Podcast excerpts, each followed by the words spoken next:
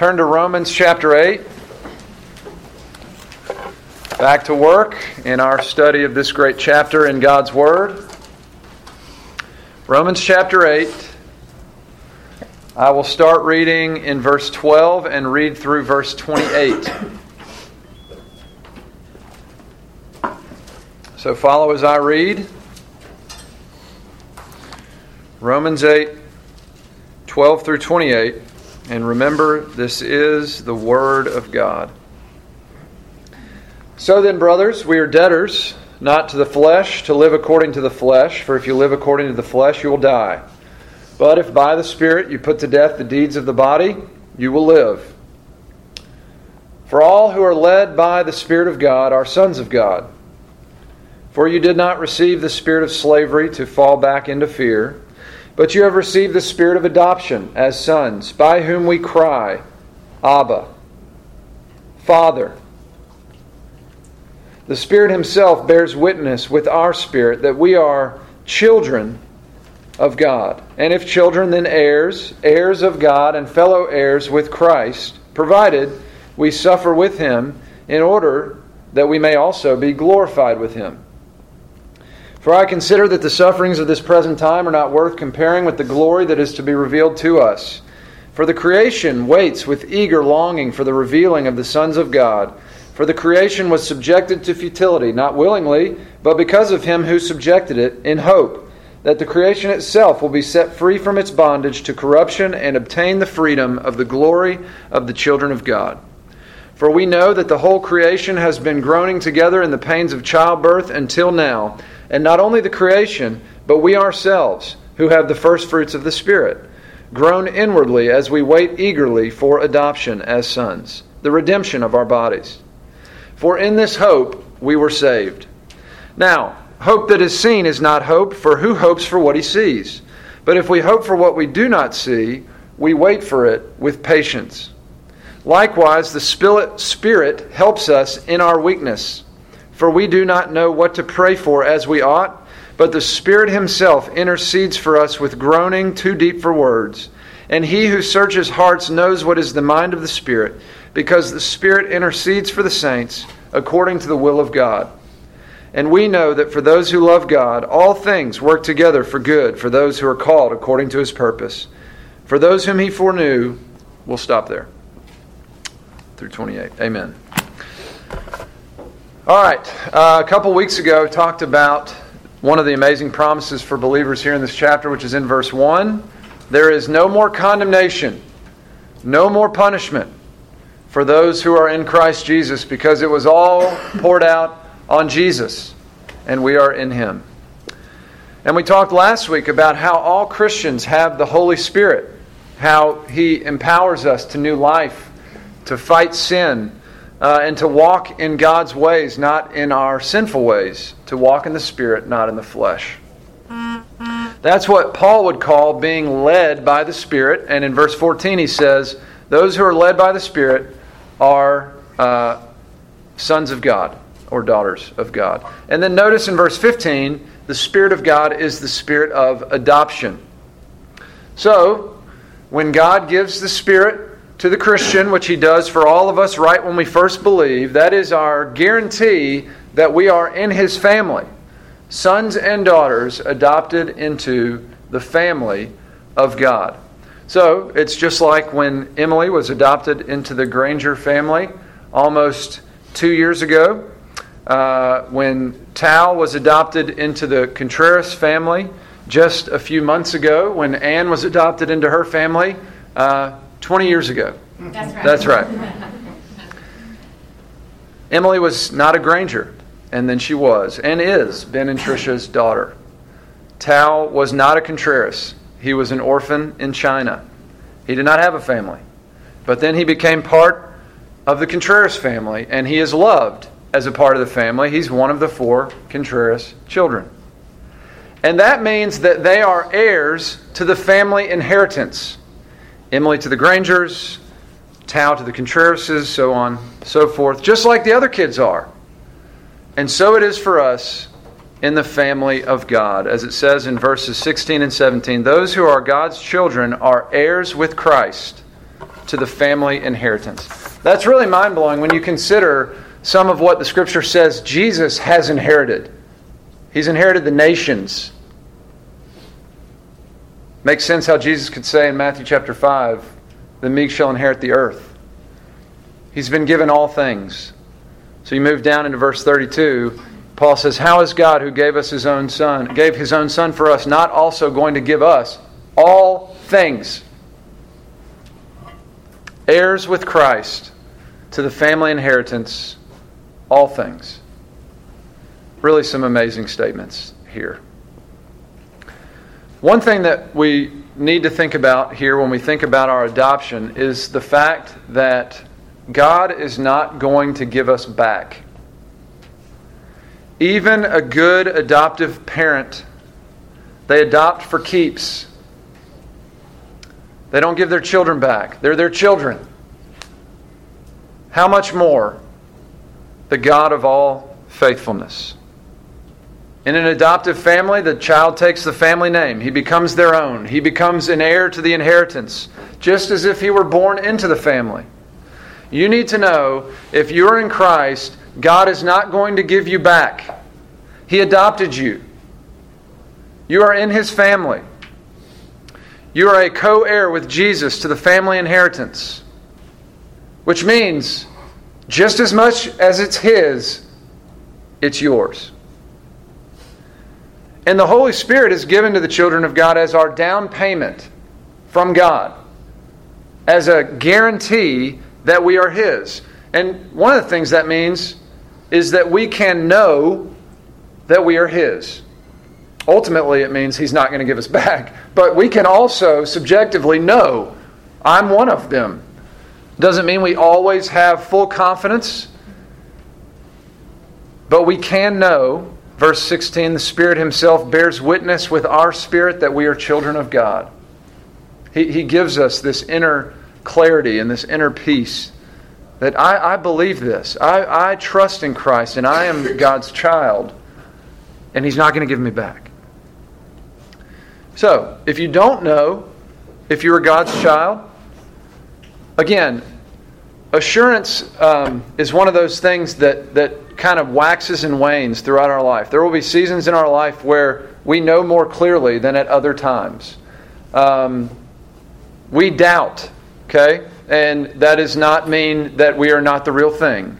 Uh, I would say some of that struggle actually suggests that we are, that we are concerned to, to fight and, and cling to the Lord and understand, and, and um, that, that's a good sign.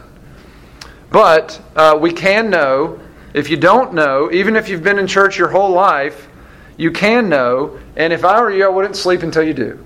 Uh, throw rocks at the sky if that's what it takes. You know, I got that from a guy named Paul Washer. He's a uh, evangelistic pastor, missionary guy, and he uh, his conversion story is he was under great conviction of sin uh, he wasn't sure that he was saved, and he was in a field in Texas somewhere, and he was throwing rocks at the sky until God answered him. Uh, so, I mean, it, it wasn't the rocks that did it, but he was crying out to God. And if you don't know, that's a good suggestion to cry out to God until He grants that peace so that you know. If you don't know if you belong to the Lord and you don't care, you're in great danger. And uh, may God pour out His grace to make you fear Him and, in His time, by your grace, relieve your fears. So, the Spirit is given to every Christian. He leads and empowers us in the fight against sin. He also is the Spirit of adoption, the guarantee of our inheritance in God's family. Back to verse 15. He is the Spirit of adoption by whom we cry, Abba, Father. So, this is a very endearing term, Abba, Daddy. Uh, it's two different languages, Abba, Father, essentially saying the same thing. But uh, we're, the Spirit teaches us to talk to God like a child talking to his dad. And it's really hard for us to understand uh, how controversial this would have been at the time. You know, no Jew in their piety would have ever thought they could talk to God this way. It seems irreverent. Uh, unholy, disrespectful. But Jesus taught us to pray this way Our Father, who art in heaven, and the Spirit comes to live inside us, by whom we cry, Abba, Father. So we're saying this is very much God's intention for us. In Christ, we have a loving, personal relationship with the God of the universe. We have become sons and daughters of the one true God. He is our Father. He loves us. He has adopted us into His family. He's not going to give us back. But notice it says, by whom we cry, Abba, Father. Now, with this, there's certainly the security and comfort, like with my children when they call me daddy. But there are also times when my children call my name in fear and agony, like when they have a bad dream or something like that, or they get hurt. And so it is for us. The Spirit inside of us leads us into the comfort and security that we are in God's family, that He is our Father, but He also leads us to cry out to God in our fear and our pain. Fears and pain we will most certainly have, but God is our Father. He cares about us, He cares about our pain. Uh, when my son gets hurt, even if he hurts himself, what do I do? Told you so, stupid! Of course not. And I'm a sinner how much more does our Father in heaven care for us? Even when we hurt ourselves because of our sin or because of whatever we've done. Jesus said it this way If you then, who are evil, know how to give good gifts to your children, how much more will our Father in heaven give good gifts to those who ask? The Father wants us to call out to Him in our fear and our pain. And next, note that um, not only does God move us to call out to Him amidst our trials, but He also calls us to persevere in trusting Him through our trials, whether that's fear or pain or whatever it is. Look at verse 17. We have this, these amazing promises throughout this passage, this amazing inheritance in heaven. We are sons and daughters of God in Christ. We're co heirs with Jesus. We're promised the family inheritance, provided that we suffer with Him in order that we also will be glorified with Him. So there's a very real sense for those who are in Christ that this is our reality right now. We are God's children. We are co heirs with Christ. But we also have to persevere to the end. It's all a gift of grace. It's nothing we could ever earn from God, but the fullness of our inheritance is being kept for us in heaven, and we have to go on trusting the Lord until we get there. We're being called here in this passage to live with a focus on the incredible eternity that God has prepared for His people, with an embrace of suffering on the path to glory. God is doing something very good. He's saving the world from sin. And yet, as his salvation gets worked out, it can feel like things are upside down or inside out. In fact, things are getting turned right side up and right side in, but we're starting inside out and upside down, so it hurts. And it can be very disorienting for us. When the doctors set a broken bone, it feels horrible, but it's actually very good. If the bone doesn't get set, that's when the real horrible sets in. So earlier I mentioned little uh, Tao, and Bess, his mom, told me that for the first little while after they got him home from China, he would let out these screams in the middle of the night. Uh, screams like she has never heard from any of her other children. Emotional though they are, uh, they've never screamed like this. Deep, guttural, primal screams crying out for those who used to care for him in China. Now, the reality is, he is in a much better situation than he ever was there, right? I mean, thankfully, the people in the orphanage there loved him very well, but he's been given the gift of a healthy Christian family. It's night and day, it does not compare. Yet, it has been very unsettling for him. This transition into this great gift like his world was turned upside down. In reality, it was upside down before, and it's being turned right side up. But it feels upside down for him. Same for us. Our world has been turned upside down in sin. God is turning it right side up in Christ. Not just in this life, but ultimately for eternity. But a lot of this life can feel like the bone getting set.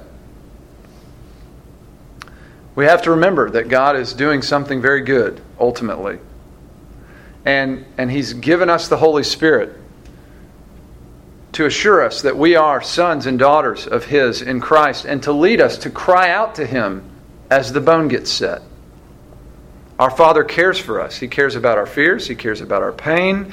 He wants us, He, he indwells us to lead us to cry out to Him. And again, amidst our fears, amidst our sin, amidst our pain, we need to remember the call to fight by faith to the end, to persevere, not to give up. We need to remember that God is doing something very good. He's recreating His people in Christ. And the text says that we're just the first fruits. Verse 19 and following says God is going to recreate the entire creation. Anyone in Christ is a new creation. We know that. But we are just the first fruits of the harvest. All of creation awaits. Not only the revealing of God's children in our glorified state with our new bodies when we've passed through the grave to resurrection life, just like Christ, but also all of creation awaits its own release from bondage in sin to its glorified restored state. The whole creation, the text says, groans now, as in childbirth. And let me tell you, though, I've never had a child. Praise Jesus. I stood next to my wife as she has given birth to all three of ours. Uh, there is nothing like it. It is the most agonizing process for a woman to a much, much smaller degree for the husband as he watches his wife writhe in pain. And yet, the release and the joy and the glory when the child comes out, it's hard to describe. In the same way, all of creation right now is in labor. What's the worst part? Like eight? Eight centimeters? That's about where we are. That's what it feels like. All of creation is in labor pains, but the glory is coming. We can't imagine how glorious it will be. We know, as verse 18 says, the sufferings of this present time, they don't compare with the glory that will be revealed, like when a woman, woman has a child. The glory of the child far outweighs the trial of childbirth or the trial of the adoption process. But for now, we just know that we have to persevere to get to the glory. Look at verse 23. We groan inwardly as we eagerly await our adoption as sons and daughters. Now, in a very important sense, our adoption is already final. Verse 24, in this hope we were saved. That's past tense. It's a done deal. We're going to see even more next week. How much of a done deal? God saved us. He is going to get us home. That said, we aren't home yet. Right? So back to Tao.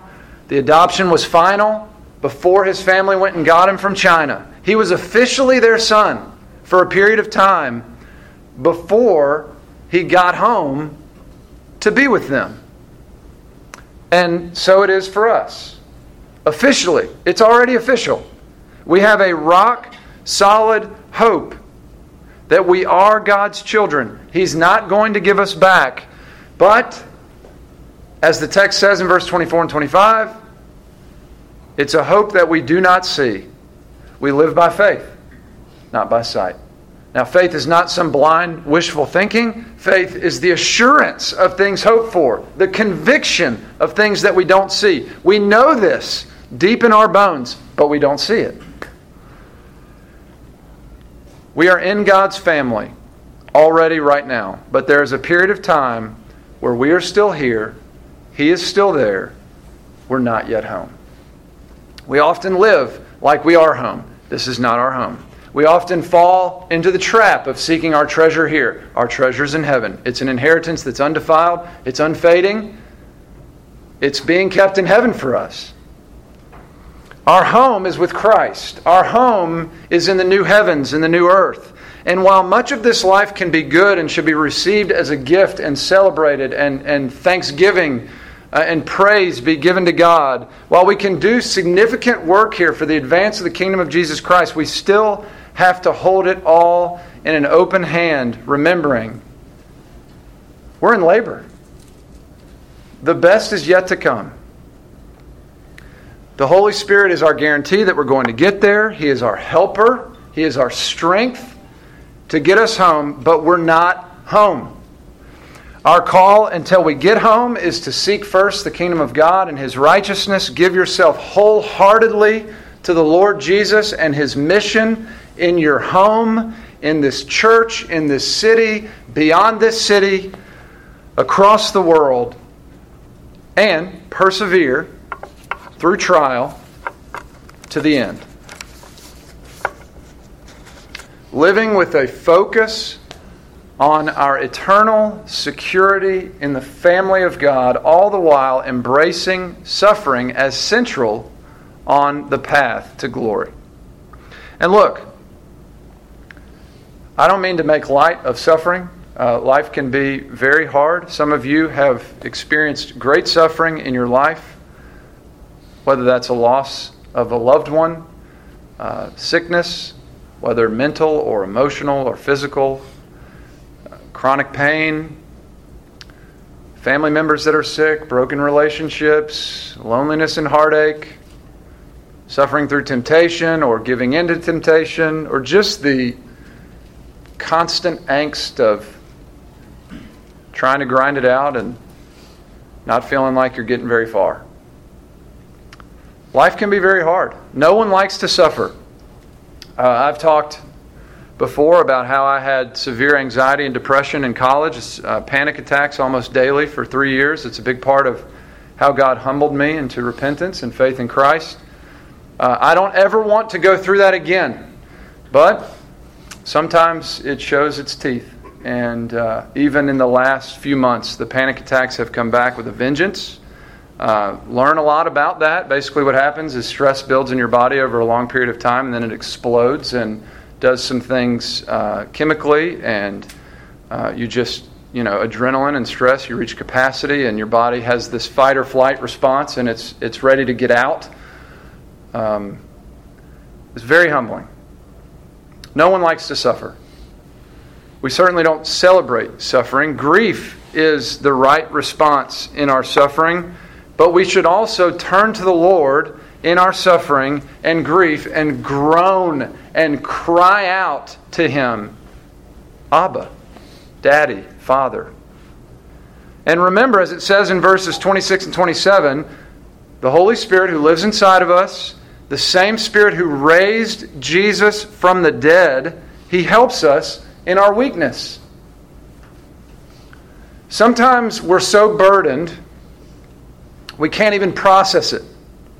We don't even know how to begin to think about it. We, don't, we couldn't begin to articulate the half of it. But the Spirit knows our burdens better than we do. He lives inside of us, He is God. And He takes those burdens, He discerns them in our heart, and He takes those burdens, interceding for us, it says in the text, according to the will of God. And our Father loves us and cares for us. So here we are. We're trying to pray through this devastating period of time on this prayer sheet, and I don't know what to say. You know, I think God, I know, The Holy Spirit lives inside of us. He sees our burdens on our hearts that we can't quite articulate in a prayer request. He knows how to discern that and take that and intercede according to the will of God for these people, for us, even the unspoken prayer requests.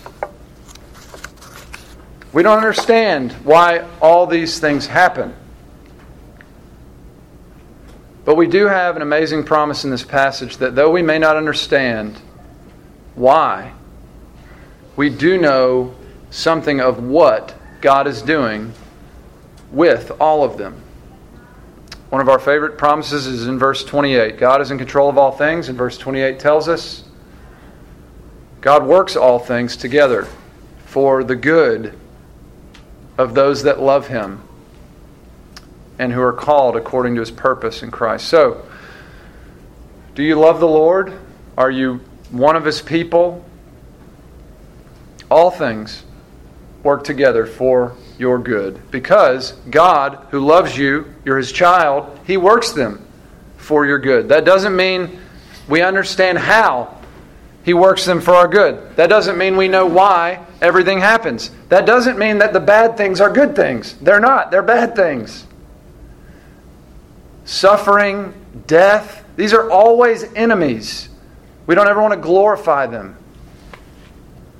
But God works all things, even the worst things in our lives, for the ultimate good of those that love Him. The greatest example, as I've said in here before, is, is Jesus' death on the cross. On the one hand, the death of Jesus Christ is the worst thing that has ever happened in human history. It was the murder of God at the hands of sinful men. Yet, on the other hand, according to the sovereign will of God, in the hands of God, the death of Jesus Christ is the greatest thing that has ever happened in human history. The very thing that God used to accomplish the salvation of the world. So it is with suffering. On the one hand, it's bad it's terrible. And we need to talk about that hand. We need to give that its due. Something deep inside of us knows this is not the way it was supposed to be. Something is broken, something is wrong. But on the other hand, in the hands of God, even our suffering is a grace. God uses uh, it to draw us to Him, He uses it to strengthen our faith to make sure that we will get there through the childbirth to the glory. All things work together for good for those that love God and are called according to his purpose. Listen to the old Puritan Thomas Watson. I came across this this week. His little book, All Things for Good. This was written uh, 350 years ago, and it's extremely relevant for us. He says this expression, work together, it refers to medicine. Several poisonous ingredients put together, being tempered by the skill of the apothecary. Uh, some of you smart science people are going to have to help me. I think that's the person that makes the medicine.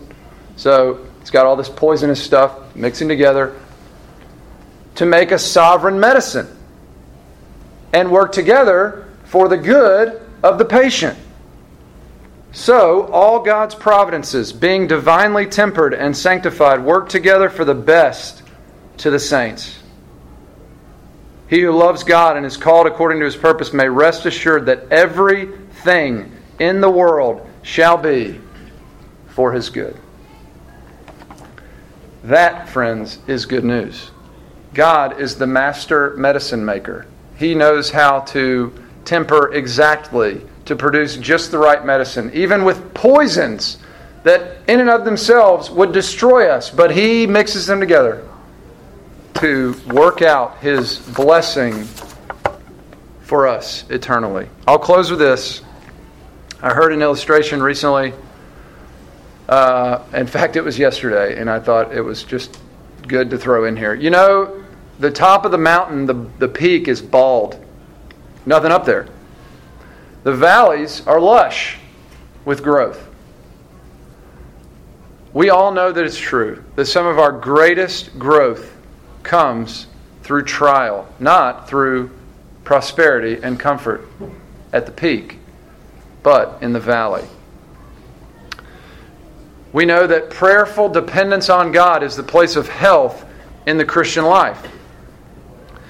But we might not stay in that posture of prayer and dependence if it weren't for our trials and suffering.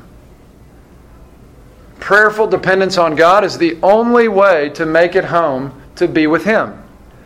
In our sin, in the flesh, we still seek to be independent of the Lord. So our suffering actually serves as a grace to lead us back to prayerful dependence on Him. Suffering has a way of simplifying our lives, it has a way of drowning out all of the chaos and making it much more simple.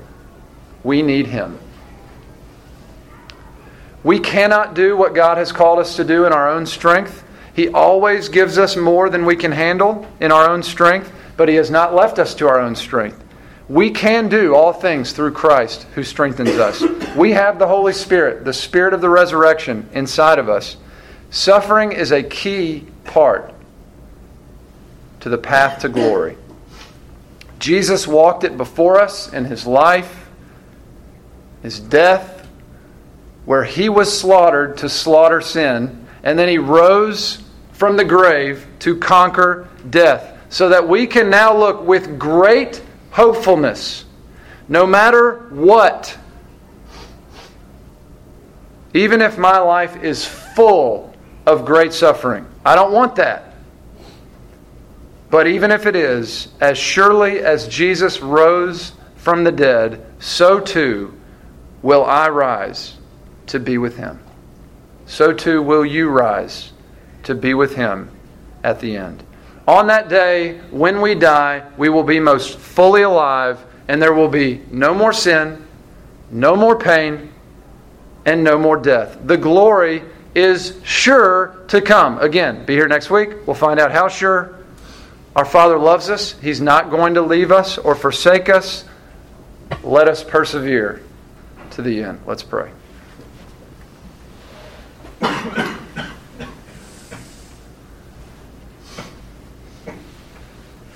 Thank you, God of all comfort. Thank you for your grace and mercy. We do not deserve it. It's not even 11 o'clock, and many of us are very aware of our own sin this morning.